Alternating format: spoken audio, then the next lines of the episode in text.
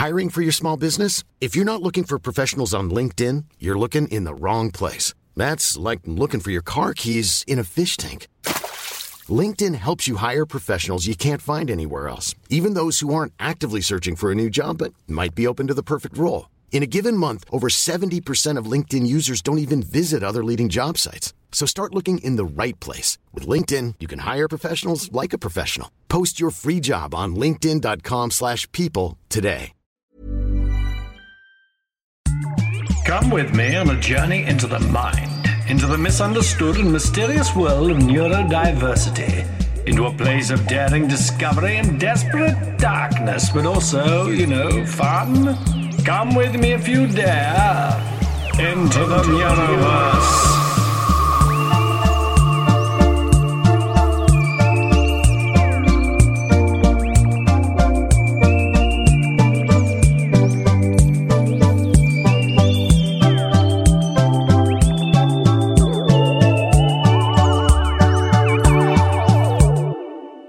Episode 7 Magical item number 1 The Invisible Shield. Okay, so if you've been listening to this series already, you'll know that um, the sort of setup is that we go through different places of the mind of the neuroverse, what I call the neuroverse. We map it out. We map it out. We've been through the minds of misinformation. We've been to other places that I have forgotten. And now we are finding magical items on this quest. Originally, when we started this podcast, and when we say we, I mean me and sometimes she. Do you know what I mean? But anyway, we'll come to that. We won't. No, we know. We move on. Come on, push the red button. Push. Fuck. That's the Nottingham coming out. You see. I try to say. I I always struggle with my oh. It's really held me back in in the world of acting because no matter how, what they try and tell you how things have moved on, they haven't. It's full of posh people, and they if they can screw you, they will, and hard. So you know this has gone very Anna Mann, hasn't it? But I always get picked up on my us, you know, oh. So if I say push, I'm not, but I'm not sure how you say it posh, and I still haven't quite worked it out. And I'm desperate to be in, you know, the RSC. Fuck.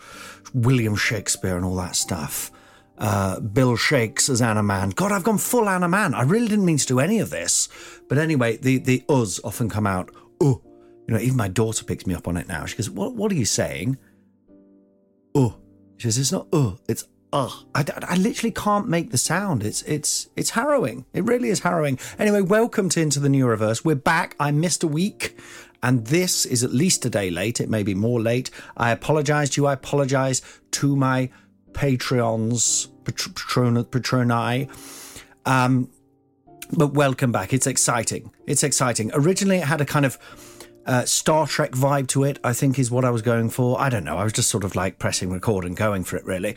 But now it's it's gone into a bit more of a fantasy realm. Do you know what I mean? A bit of a sort of uh, um, Lord of the Rings type feel this series has. But in essence, you've listened to two minutes already of absolute nonsense. But in essence, what this is is me, Colin Hoult, actor, comedian. etc etc um trying to uh discuss the world of neurodiversity my own way. I go away, I think about it, I write about it, I turn it into a podcast, and I talk about it. It's not just for neurodiverse people. I'm covering the whole breadth of sort of mental health issues that I have, that people I meet have, people I chat to have.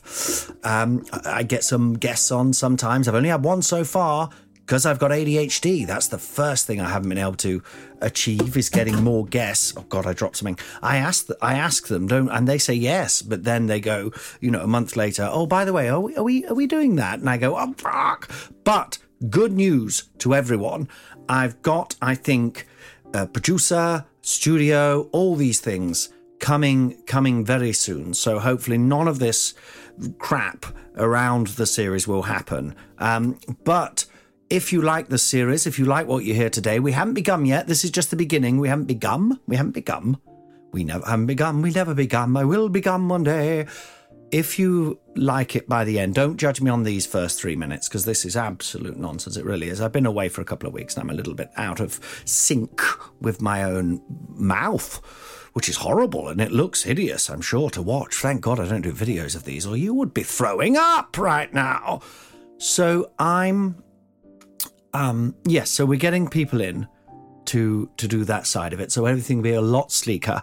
But if you do like it, please show you're liking it by liking it on on the website on the you know iTunes or wherever you're listening and give a review if you could that'd be great tell people about it share it let me know let me know for god's sake if you like it i'd love to hear and if you don't like it, I mean, if you don't like it, I probably don't need to hear. But if you like it, but you think, oh, you know what, it might be better if you did a bit more of this or a bit less of this, that's fine. Uh, but you know, if you're if you're someone who likes to send people messages of what they think are bad things in a critical way, then I don't want to hear it. I'm 44. I can't be bothered with that anymore. I spent 20 years dealing with those sort of reviews, and before that, I had my childhood, which was achingly critical. We'll get onto that. But if you want to support it even more, there is a Patreon, um, which is Colin Hoult at patreon.com, I think. Fuck. Go to Patreon, look up Colin Hoult, you'll find it. It's in the blurb, all right, it'll be there uh, uh, for the blurb for this podcast. And please do um, give me a little bit of money every month if you want to. If you want to, if you think it's worth it, because I'm doing this for, for, for free and for fun. And I'm trying to save the world here, guys. All right. I don't think that's over the top. All right. And I don't always use the word guys. Sometimes I say geezers. And this isn't just for, for geezers. I want, oh God, I'm tying myself in so many knots right now. Let's just get on with the pod which I thought was going to be a good one, and then I started talking. So, before we get into it, what's happened recently? I went up to the Edinburgh Festival. I wasn't doing the full month, but I saw everyone having a wonderful time, getting five stars and and and all that. And I thought I want a bit of that. So I I got in touch with my producer and we got a, a little venue for a few nights, and it was it was really good. I loved it so much, and I've got to say, I'm how much this doing this podcast has helped me getting up there and being myself on stage, which I still feel kind of dirty and weird going on stage talking about real things as opposed to talking about imaginary, sketchy, charactery type things. I still come away feeling slightly ashamed. It's very bizarre. Um, but what I've come to realize, you know, Anna Mann, she's in me. The power's in me all along like Thor with his hammer and it gets broken, you know, and Odin says, The power's in you all along, or something of that. And he goes, and zaps everyone. It's a bit like that, but with a, a sort of posh voice and talking fast and in a sort of mildly amusing way. So I had a lot of fun. And by the way, the Anna Mann podcast will be back. I know the Patreons want it. A lot of you want it. And also, to be honest, I've been looking on on the the uh, uh, the analysis on the on the podcast website, and people are still bloody listening to it and downloading it. And I'm like, God, I've got to put some more of these bastards on because this is like free money, isn't it? I just waffle on for no good reason. But not with this show. This show is about healing the bloody world. But yes, Edinburgh was a lot of fun. Um, one thing not so much fun so, as I said, I should probably point out to people who haven't listened before I have ADHD. I think I have autism. Part of this quest is to uncover if I definitely do. I have family members who do, and I think that I do, and you might too. But either way, it's about trying to understand uh, tips and tricks and how we can better navigate a neurotypical world and not spend the rest of our lives just feeling like strange creatures from another world. Uh, or just feel like strange creatures from another world, but be fine with that. Uh, and if this helps you, wonderful. I'm not qualified to help you. Um, if you find it fun and interesting, lovely. Okay, so that's explaining that. But one thing that happened on the train, I got convinced for the fifth time I think, in my life. Well, no, it's the fifth time I would have been to the doctor. I didn't go to the doctor in the end, but I got quite convinced. I'm pretty sure this is an ADHD thing. Uh, quite convinced that I had uh, a, a, terminal illness from headaches and uh, a sort of buzzy eye. Oh God, I'm just giving my script symptoms now, aren't I? And a sort of nausea The nausea's now passed. God, that's good. I'm glad that's passed. But the, the eye thing still happens a bit. And of course, it happened because I was on Twitter for hours and hours. Again, an ADHD thing. I think I talked about when I was in Manchester and, and, and I did a gig with Joe Lycett and then I couldn't sleep and I was just looking at Twitter all night. And the next day, my eye was going la la la la la la la la, you know. Anyway, so I knew that was probably the reason. Even though I knew that was probably the reason, I then looked up symptoms. The symptoms I found were very bad. And I found myself going to Edinburgh and sort of saying things, not actually saying this might be the last time I ever see you to my family, but sort of saying things that implied that, I guess, in a vague but non threatening way. They all just looked a bit confused. It was fine. Then I sat on the train, I listened to some sad music and thought about it and was crying. I sat next to a, a farmer's wife who was a farmer herself. Why do we just call her a farmer's wife? She's not a farmer's wife, she's a farmer herself. She built that farm herself. Anyway, we talked for a bit, but it was quite hard because I kept having to hold back tears because I convinced myself this this was it, this was the end. And I spoke to my friend Zoe, who is also uh, ADHD, and uh, she sort of laughed at me, which I took great offence to.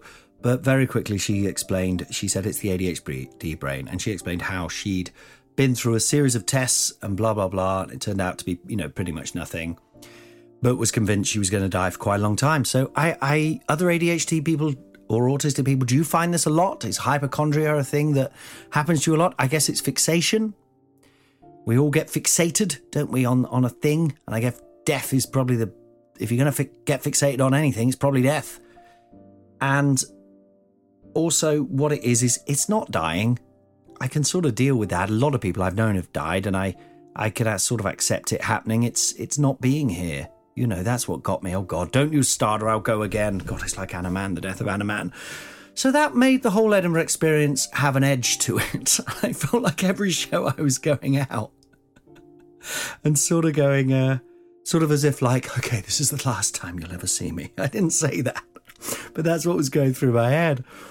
Um, and then quite soon I discovered that uh, I think I'm all right now. So, you know, well, I mean, watch the space, but I think I'm all right. So it's, it's, God. And I, I thought to my brain, I thought, you've done it again, mate, haven't you? You've done it to me again. And I know it comes partly from my upbringing. There was a lot of illness, hypochondria, things like that, and actual illness and death and all that, you know. I know where it's all come from, but it still gets me every bloody time. And I spent £25 going to Specsavers. My mum convinced me she went, go down to Specsavers. Oh, get down there now, get down there now, drop everything, get down there. I went down there and, and they did it and they were like, oh, yeah, your eyes seem fine. they did a full health test, cost me £25. And um, I, at the end, I, I sort of held back and I said, but do do you think it's a tumour or something? And they said, no, no, not at all. Why would you think that? And I was like, oh, God. So it, they got me again. They all got me again, you know, once again. Anyway, but I had a lot of fun as well as that. Went away with my family.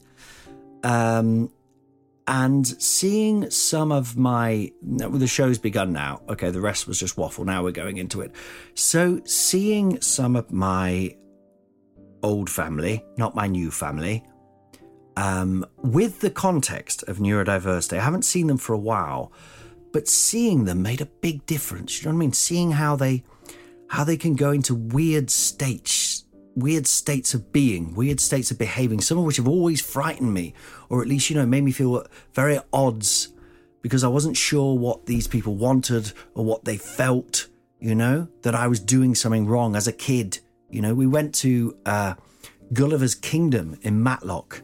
First time I've been there, I took the kids and some of my old family. As I say, I'm not talking specific, I'm not trying to not make this about specific people, but you know, I'm trying to just say my realizations I've had. Um, and going around Gulliver's Kingdom, we, which you must go to, oh my God, it's a theme park on a hill, as in it's sort of built into the hill. I last went when I was eight.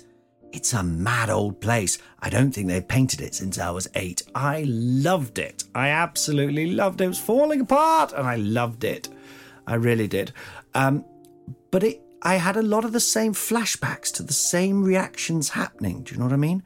And I realized with members of my old family how once you see it with the sort of screen the filter of neurodiversity, as in when you see, once you understand it in yourself and in people who have been diagnosed, and then look at it in people who haven't been diagnosed, but you sort of look at them and go, ah, I see. Do you mean? Seeing their fear of the unpredicted, things that, oh, I didn't know that was going to happen. I didn't know that thing was going to happen, blah, blah, blah, blah. And then, uh, you know, that, um, uh, what's the word? Taking, you know, derailing, that's the word, derailing the whole day. The whole day goes off the tracks. Everything goes wrong. Uh, lashing out at people because things are out of their control. Things are uh, they're, they're overwhelmed by theme parks, stuff like that. Things not going how they thought it would go. Because I mean, a theme park's a mad thing, isn't it? Like a nightclub. When you look at a nightclub, it's a mad thing. We just go in this big box of a room in the dark and dance with each other. Theme park, similarly, you just walk around this massive hill with these weird um, statues of dinosaurs and sort of chairlifts and things. This is bizarre. And you think, in a way, the autistic brain or the, the neurodiverse brain would sort of love that. And I do love it. I kind of find it whimsical and bizarre and interesting. But also, I think it can be stressful because you don't know what's going to happen. And what it can lead to with my old family members is people lashing out, people being quite cruel, actually, humorous, but also quite cruel, pointing out other people's faults and traits and declaring how weird they are. They're not right. They're not right. They're not right. Something up with that bloke. It's not something up with that person. They're not right. And it's sort of, it's sort of looking back on that now as a grown up and with that filter, and I go, oh my god, you know that's that's what it was. That's what was going on there. Apologies for the noise in the background, by the way. There's lots of things going on around us, but we don't mind that. Hopefully, you, you won't even hear of it. And since growing up and moving away and starting my own little family, I've been through stages where I've tried to move away from my old world entirely. See it as it's in the past. It's something I can have no connection with because it's it can be damaging. It can I can lose months, weeks. I know some of you will appreciate this. I've heard um, I've had an email from someone. I, I don't have it with me because the ADHD. I was going to read a bit of it out. I can't be bothered to find it right now. But anyway, I had a um, great email with someone who's from a very similar sort of background, and they've had a similar moving away from the past and having to sort of disconnect because it's so warping and crazy, you know? And I've thought about that a lot. I thought about just severing that connection altogether. But now, do you know what? I feel like I can now because now I can, I, I as in I can keep the connection, but in a in a mindful way because I can see how bonkers so much of, of my upbringing was and my past was, and how so much of it uh, was was damaging and hurtful and, and mind, you know, scalloping. Yes, scalloping. My mind was scalloped. They scalloped my mind.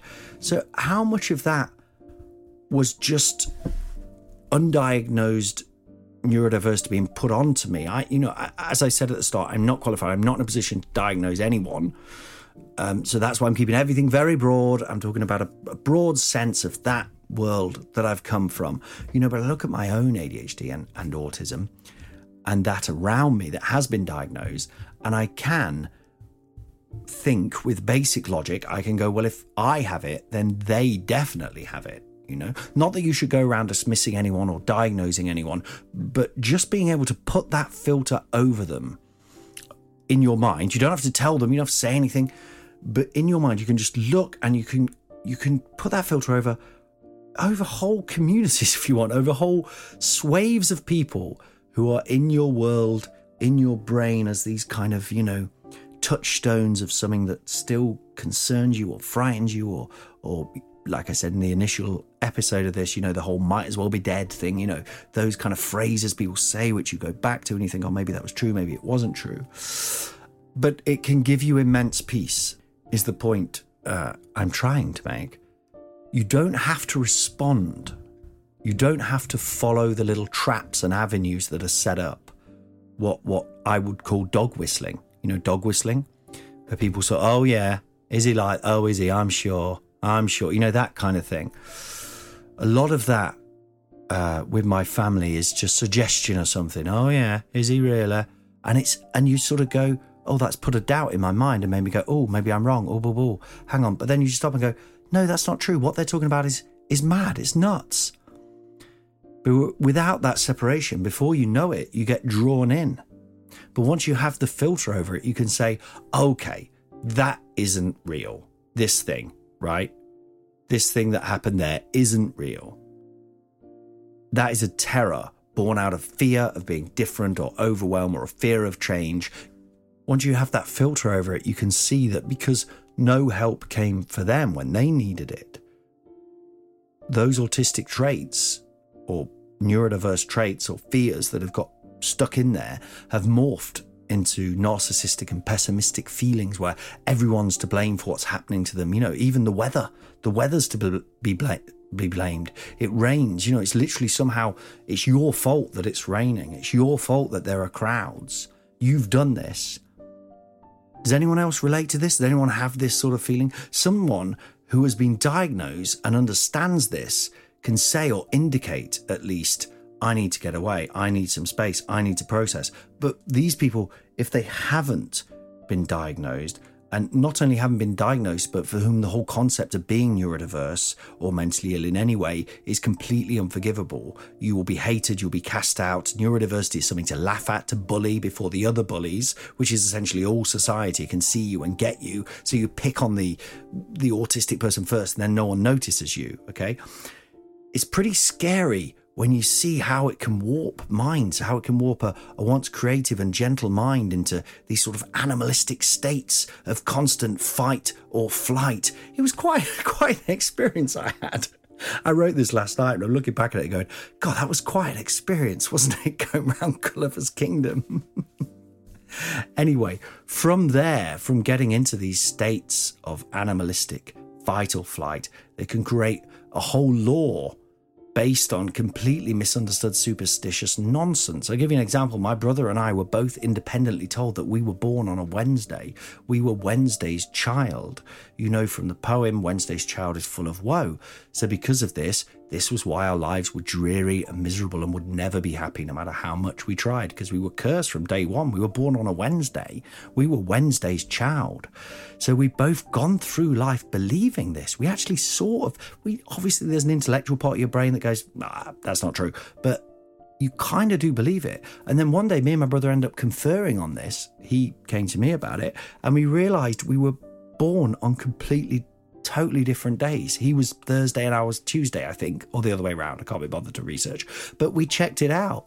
So we weren't even, so we'd gone through life believing we were Wednesday's child. And on top of that, the whole Wednesday's child thing is fucking bollocks. It's just a poem someone made up. And if you confronted the person who said this to us, they would make out it was just a joke. Oh, it's only a joke. Why? Why would you? Why would you take it seriously? But if it's a joke, who's the joke for? Only we're hearing it. And wouldn't you think you'd check to see if we knew it was a joke? No way. I mean, just, just how odd is all that? People used to think my shows in Edinburgh that I do, my Edinburgh shows were dark and bleak, right? I used to get compared a lot to the League of Gentlemen, which was lovely.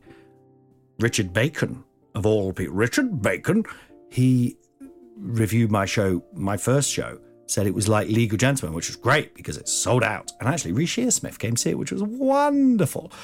But for me, as much as I love them, and they, they are a big inspiration, um, but to me, that stuff wasn't bleak and dark. It was normal. It was how I saw the world. As much as I do love them, and, and they did, of course, have a foothold in the real world. You know what I mean? They did do observational comedy. It was stuff they'd seen and heard and so on. But they also had this horror element. Do you know what I mean? It's all kind of cultist, serial killers. It had that kind of feel to it which is is is a lot of fun as well. But I mean, serial killers aren't fun, but you know what I mean. It, it's a horror parody, isn't it? It's not like actually real, if you know what I mean. Um, but that you know the stuff i was doing in my shows it, it wasn't a, a thing to sort of relish a titillation it was a basic mindset the one i was taught not saying i was taught to be a serial killer but there was this you know just insane way of looking at the world. And it's really this little trip away I had just really made it all make sense, make it all coalesce. I could put the filter over and I could see, ah, oh, all this has come to me. This second-hand mental health ideas about stuff that are completely out of touch with reality that I have just absorbed, you know. And suddenly you have this filter because I've been talking about it and doing it so so much and, and learning about it. And you see, oh my God, that's where that was coming from. Does that make sense? I hope so. I guess a neurodiverse person who is doesn't or people who don't know they're neurodiverse trying to show another neurodiverse person that they have to act like they're neurotypical, but the understanding of what neurotypical is is completely warped because they're not neurotypical. And it's been the case for a long time. It came to a head recently, and I, re- I really thought it might pull me under all this stuff. But I, I feel strangely liberated now. It's not a pity thing. It's not like I'm like, oh, it's okay because they're all just autistic people. They're innocent, they're helpless victims. And it's not that. It's just okay, I can see where all this is coming from. The filter is on. And now I can see, most importantly, whether I'm right or wrong about that filter and that assumption or diagnosis. Either way, I can choose not to be drawn into it. I can choose not to respond. That's the most powerful thing. When the little hooks come in, the little like luring you into the, the false, mad beliefs. I can just choose not to respond. I don't respond. I don't attack back or try to beat cruelty with cruelty and meanness with my own snide comment, which is definitely what I used to do. I think as a in the early days of comedy, I used to. It was like a, a battle, you know, and a lot of comedians probably get that the battle to try and punch the biggest bully first, but with words, darling. But like Sue Storm of the Fantastic Four, who developed a power in my recent Fantastic Four readings, I might have mentioned before, I like to read the Fantastic Four to my kids. They love it. It's great. We're starting at 1963. I do an excellent Reed Richards, who kind of that's Patrick Stewart. Anyway, it's all wonderful. But she has recently discovered, because originally she can turn invisible. She's invisible girl, you see, but she's discovered she can also create these invisible force fields. Well, so can I, Sue Storm. I can buffer myself from all that stuff, and I can tell my own children that they can question anything I say. And if they don't like what I say, to bring it to me straight away if they want to, because I never want them to believe something that scares or confuses or hurts them. God. Just going to give you a rundown of my my my weeks, the last two weeks, and it turned into this huge adventure around around Gulliver's Kingdom, which is a lot of fun, by the way. I hope no one from Gulliver's Kingdoms comes after me. I love it to bits, but you know, you can't deny some of it needs a lick of paint. Wow. Let's have a break.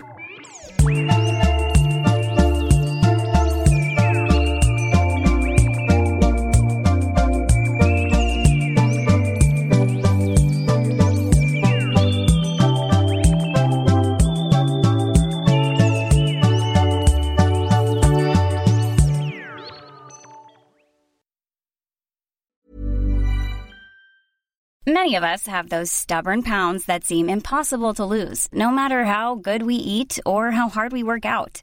My solution is PlushCare.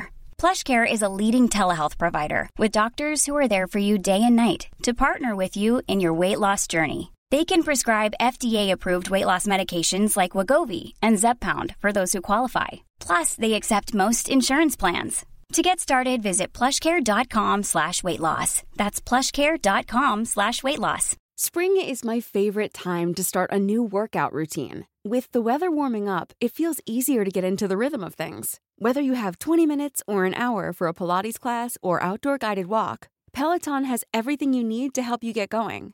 Get a head start on summer with Peloton at onepeloton.com.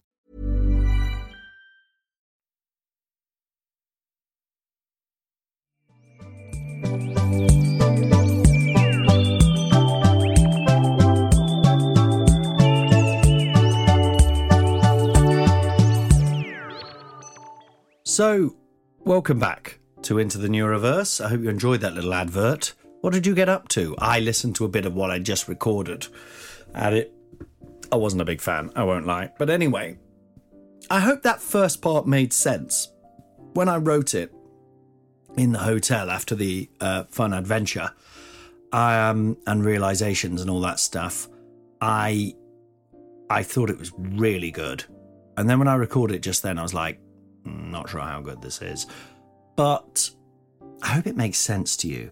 What it is, in all honesty, chums, is there's a there's probably a little story within that that I probably needed to explain, but I think I need to work out what that story, what that is, or how to say that story. As in, there was a particular event that made me go away and it all clicked into place, but I don't think I'm quite ready to explain that story.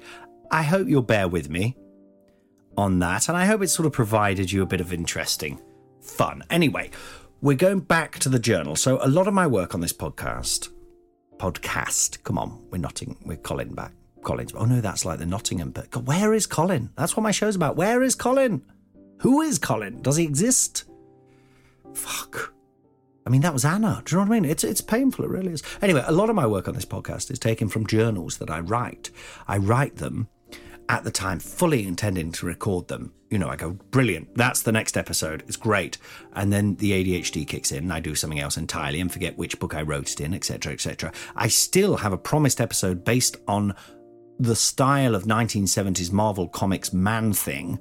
Uh, if you know what the hell I'm talking about, you must be pretty excited right now, and well done you. I'm looking at you, pork eyes. That's another obscure uh, comment that only one person will get. And if you're listening, pork eyes, please let me know. So here's some writing which hopefully dovetails back into what I was talking about in the first half of this already classic episode. There's a bit of Stan Lee style bravado there. So the last year has been incredibly difficult for me. Oh God, I forgot I wrote that. Come on, don't you cry. So I no, but in all seriousness, the tap's going now. I did. I entered a period of dramatic change. I moved home. Fuck.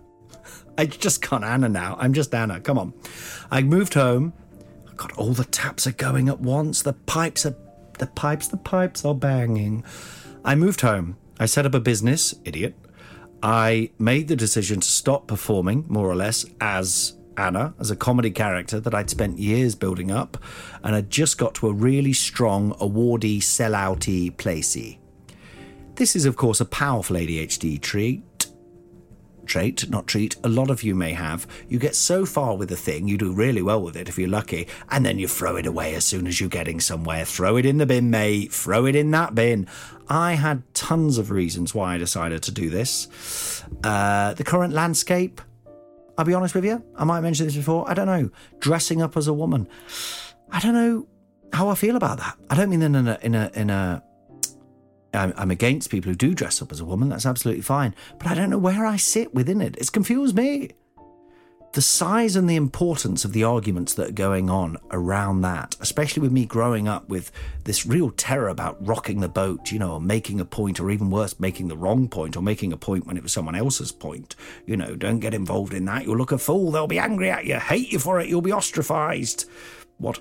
You don't know your feelings don't exist, so keep them to yourself, all right? So, now, by the way, with rereading this, I do sound like an absolute coward uh, with what I just wrote, then said, then recorded to you.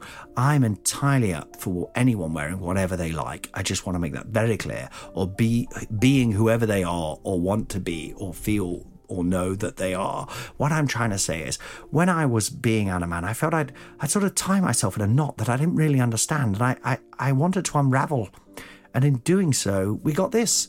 This, we got Colin. He's coming out. It's so weird that Colin is coming out of Anna. Wonderful. What a wonderful world it is sometimes. What a wonderful, mixed up, confusing, interesting, bizarre world. That's why you don't listen to the black and white people, common sense people. Um, you know, it's a wonderful, mixed up world. But for the record, I'm entirely on the side of drag, LGBT, and the queer community. I'm currently writing a script and lighting a fag, which I hope untangles a lot of this. I'm writing a script about Anna and Colin. I won't. I, I don't think I'm allowed to let you know anything, but it's it, it's an interesting thing, and I quite like it. Anyway, hopefully that will come out one day. You'll probably never see it. Anyway, back to the past slash present. So fuck. That's a dark little cul-de-sac I went down there, isn't it? Oh well, we had a little wander down there, but it's not the only road in the Neuroverse. There are hundreds, millions, infinite channels we can travel, right? Right.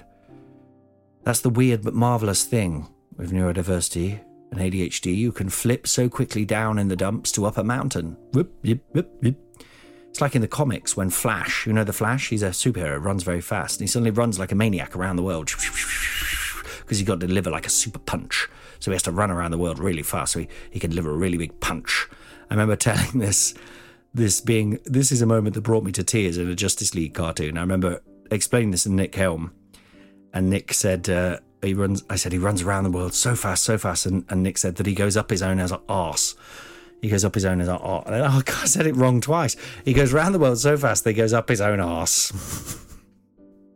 I, and I found that very funny, but it was also very upset when Nick said that, but also very funny. But anyway, he goes so fast, he sees Paris, the Taj Mahal, Sydney Opera House, the three places in the world, uh, without a moment's pause. And that's a bit what it's like with ADHD. You can just go thump, thump, thump, thump, thump, thump, thump. And I'll be honest, for this bit of writing that I did, when I did this, I was lying in bed. I was struggling to get myself moving at all. I get physically weighed down by thoughts sometimes. Do you get this? And I know it can't actually be physical. You're not physically weighed down by thoughts. A thought can't be physical, can it? But sometimes they feel like they are. Like someone's laid bricks on me, like the poor chap in The Crucible. Do you know the play by Arthur Miller? Do you remember him? What was his name? I want to say Giles Corran. I want to say Giles Corran. That can't be right, can it? I'm not sure who Giles Corran is, in all honesty. Literally no research. Hang on, I'm just going to Google. Okay, I'm back. I've Googled and wish I hadn't. But anyway, his name wasn't Giles Cor- Corran, but don't don't Google Giles Corran. Anyway, this poor fellow's death has stayed with me. The, not Giles Corran, the Giles from the Crucible. Now, the Crucible, if you never did GCSE drama, is a play about the Salem witch trials in America. Don't know why I said like that. A few hundred years ago, how a whole community was convinced to turn on neighbours, not the TV show, but maybe that. But basically, they call each other witches, and then loads of poor innocent people are executed, murdered, really. Let's call it what it is. I think all execution is actually murder. But there you go, not a very popular opinion in this post Games of Thronian age. Anyway, one of the people who was murdered by the Witchfinders was a man not called Giles Corran. I think his name was his name was Goody Giles, something. No research. I could look it up now. I'm not going to. It doesn't matter. We're too deep now. And the way he was killed was pretty upsetting in an already pretty upsetting play, to be honest, uh, because he was killed for a fucking made up superstition. Tying back to the first part of this episode, you know how these imaginary ideas can be very dangerous. He was killed, and maybe turn off if kids are listening, unless they're doing GCSE, then this may be helpful. But he was killed by, well, they, they made him lie down and then they put a door on him. I mean, I assume he was lying down. He must have been. It'd be very weird to put a door on top of a standing man's head, wouldn't it? How would they even keep it on? I know it sounds like I'm making light of this poor man's actual real death, uh, but it's because I find the whole thing terrifying. I'm trying to make it less horrible for myself, if not for you. Anyway, they lie him down. They put a door on him. Whose door it was, I don't, I don't think Arthur Miller explains. Did they just go and rip off someone's door, and was that person involved in this? Like, uh, you know, excuse me, I will need that putting back later, thank you. Anyway, they take off a door Unless they built the door for this purpose, which is even more sinister, isn't it? But they put it on him. I'm skirting around the whole thing because I find it horrific. And they put bricks on top of the door, uh, at, on top of Giles, and they slowly lay on more and more bricks until he's slowly crushed to death. Fuck. Yeah. Yeah. Now, I'm sorry I put that image in your head. Blame Arthur Miller. I don't think it's a good thing to put images in anyone's head like that. Not sound prudish, but I'm one of the few people of my era. God, my daughter's really loud right now. She's watching TMNT, Teenage Mutant Ninja Turtles. She probably was the last time I recorded. Don't worry, the holidays are nearly over.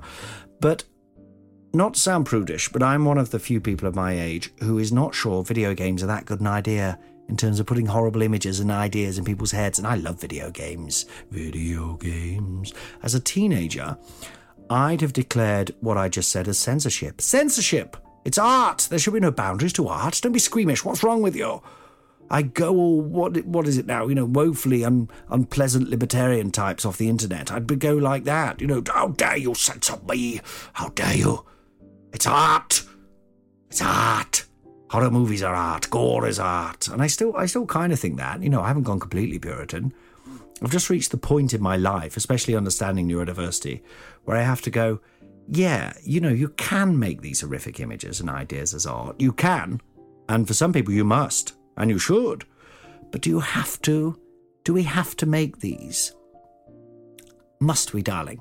I remember a funny time when I first I was looking on this sci-fi movie app, you know, nerd, nerd alert, and it it had stuff uh, about the human centipede. I won't explain that film in case you haven't seen it, but it made me so ill just reading the explanation, you know, the plot synopsis.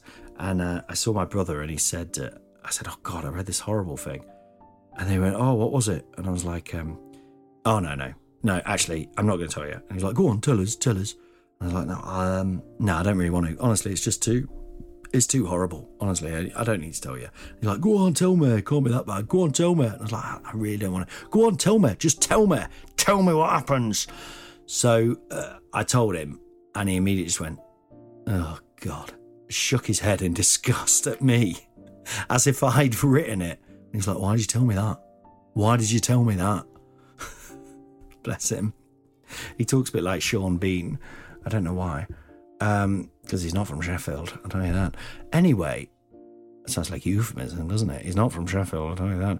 Anyway, I remember years ago, I was with, with the comedian Russell Howard. I don't mean to name drop, but you know, he was talking to me uh, about seeing a film called Eden Lake. Have you seen it? I haven't. I still haven't watched it, and I probably should, but I don't think I can because it, it, has a really horrible thing happen to one of the characters, which, again, I won't say what it is. And I remember Russell went to see it um, for some reason, possibly on the bloody red carpet premiere, and it's oh my daughter's so loud, and it's it's always stuck with me, you know. What he said afterwards about this horrible thing that happens in this movie. There's one particularly just just the idea. It's like ugh, and he said the thing is, I saw it and I thought, yeah, but do I have to see that? Do I have to see it? Isn't there enough horror in the world already without having to put that idea in my head? And at the time, I really couldn't I couldn't quite compute this idea. I really couldn't, you know, different upbringings. Mine was, you know, quite, as we've established, quite sort of full of, of these sort of superstitious horror type ideas. And his, as I understand it, very proactive, confident, can do, go win the prize, you know. And I, I just couldn't imagine a world where you, you didn't seek out the most horrible stories and movies. You know, we were brought up on a literary diet of Stephen King and Clive Barker. And because of the lack of the invisible shield, our magical weapon for this week, we were sort of led led to believe that they were real, you know, like the Bible of blood. One of my family members still stays up till four in the morning watching the most gruesome Korean horror movies that clearly damage their thinking and give them almost sort of hallucinatory nightmares and often weaken their already tenuous grip on reality.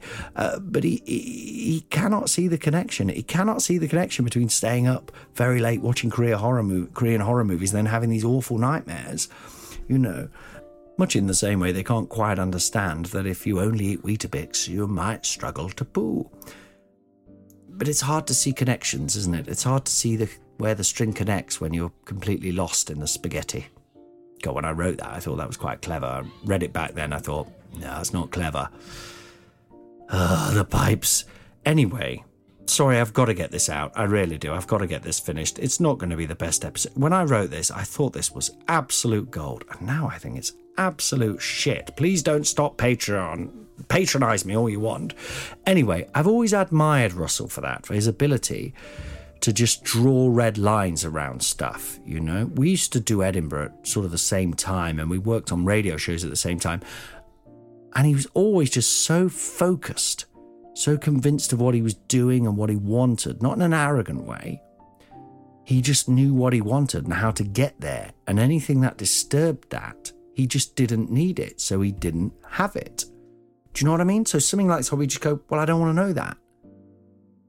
Anything that wasn't conducive to that, he could cut away. Horrific origins, images from, you know, horrific horror movies. No, I don't need to know that. I don't need to think about that. It's actively harming my brain. But someone with, like me with neurodiverse fixation traits might have to see the upsetting image and then dwell on it forever and not being able to sleep because it's stuck in my brain. I'm not talking here about important world events or people in need. You know, we, we, we have to do that stuff. We have to help people in need. And we have to understand the horrors going on in the world, I suppose, to a degree. I mean, the news itself, there is an argument that is that in any way helpful to watch? Certainly the 24 hour rolling news. God, I'm giving myself a headache talking about this. I'm dying. I've got to go to the doctor again about that. But the thing is, is this thing going to make me just feel shit? And if I feel shit, I'm not going to be able to focus on the stuff I want to do. Which I think, you know, for Russell was bringing light into the world, whether you like his stuff or not. You know, he, he I've always seen him as a shining light in the world. Now, Russell might not have thought any of these things. I haven't checked with him. I probably should have checked. Russell, did you did you mean this? But you know, I, I it's something I really admire about him.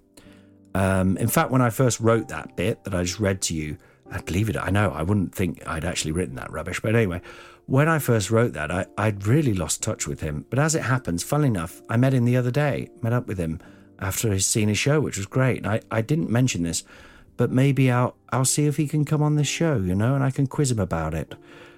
But I wrote it, this at the point how I lost touch with everyone, but clearly this is not true. Do you know what I mean? Because I, hooray, hooray! You think you might think you lose touch with these people from the past, like Russell, but they're still there.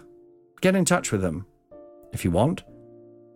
Anyway, but back to failing.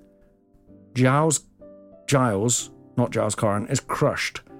And in fact, this isn't one of the horrors Russell was suggesting we d- didn't need to know about because this was real. You know, it's a thing that actually happened. It's important to the play. It's not a reveling in gratuitous violence, but that how it can feel. That how it can feel when the thoughts become physical.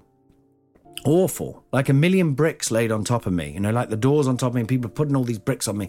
Not just bad things, but good things. The finale of Succession. Oh, so good. It was so intense. It was amazing. But the next morning, I couldn't move because it was so it was so good. I couldn't move from bed for ages because it was too much. So thoughts are heavy things, literally. And by literally, I mean obviously not literally, but they can feel like it, is what I'm saying. A million bricks. You may have noticed, listener, by my conclusions throwing themselves off a cliff edge, that at this point I actually lost interest in the original journal I wrote, and I never fun- fucking or fudging, sorry, fudging finished it. So let's try and come to a conclusion for this already considered classic episode of the podcast. What I'm trying to say is good thoughts, bad thoughts, any thoughts, they have weight and gravity.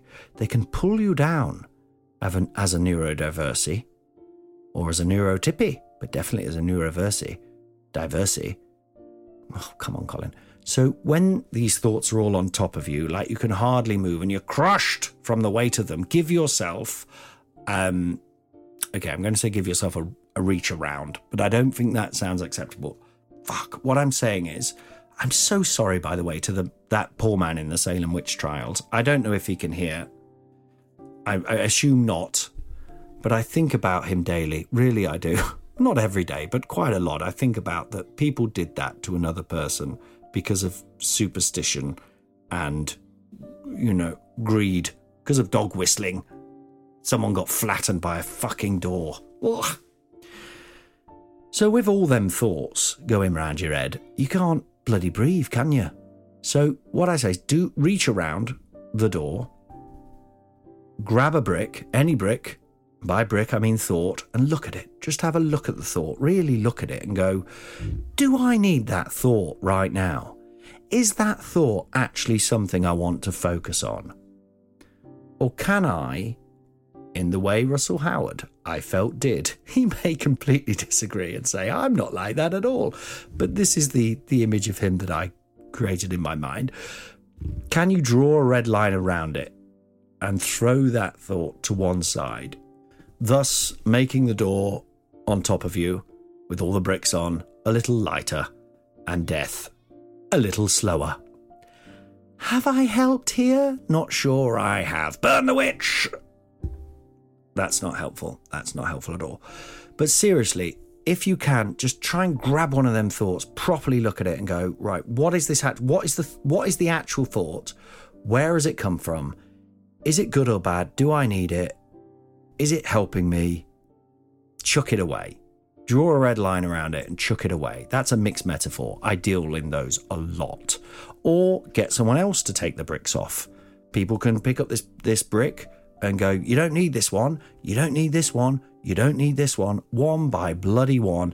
They can tell you which ones are worth having. Or ideally, sometimes, like the other day when I felt weirdly powerful and convinced of of, uh, of, of some sort of strength. I d- found Sue Storm's invisible shield, and uh, you can hoist it up in front of you, and you can blow that door away, and the bricks, and they all just fuck off, and you just get up and walk off. Uh, but poor, poor Giles, and all those women, all the fucking people over the centuries murdered because of this fucking ignorance.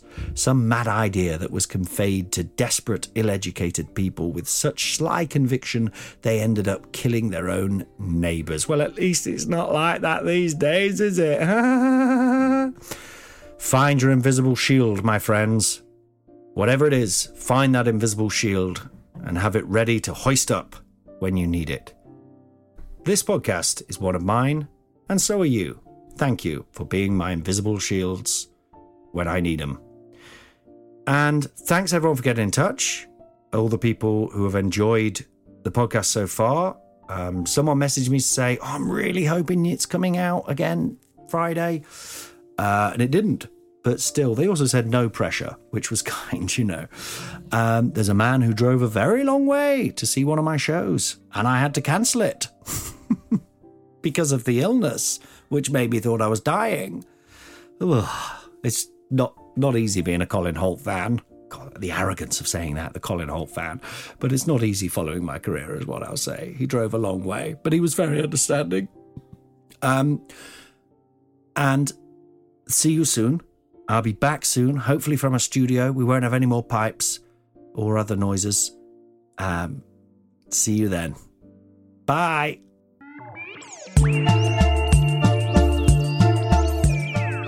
Thank you for listening to Into the Neuroverse with me, Colin Hoult. You can find me on Twitter at Colin Hoult, on Instagram at Colin Hoult Comedy. You can support the podcast if you like it and want to keep it going. Money is the best way to keep things going. Go to patreon.com slash Colin Hoult and you can pay me anything up to one billion pounds a week. And I will happily take it. Any more than that is just greedy. A big thank you to at Eyes on Legs, who did the music for this. So find him on Twitter and so on if you want to get him to do music for you. At Ed Shots, who did the original photograph. Thanks for listening. Thanks for all your support. And please do uh, rate, subscribe, review, and like wherever you can. And I'll keep doing this as long as anyone's interested. That could include myself. I do lose interest very quickly. Oh, also, make sure you check out my website, I am iamcolinhoult.com, for all the latest news. Contact United Agents if you want to book me for any gigs or acting work or dancing work. I'm actually a very good dancer or anything like that. Or if you want to contact me direct, it's colinhoultcomedy at gmail.com. Thank you. Bye.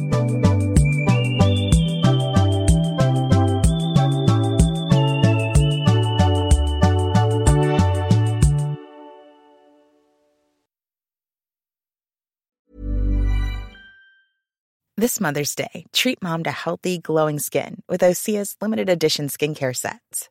Osea has been making clean, seaweed infused products for nearly 30 years. Their advanced eye care duo brightens and firms skin around your eyes, while the Golden Glow Body Trio nourishes and smooths skin all over. Go to OSEAMalibu.com and use code MOM for 10% off your first order site wide.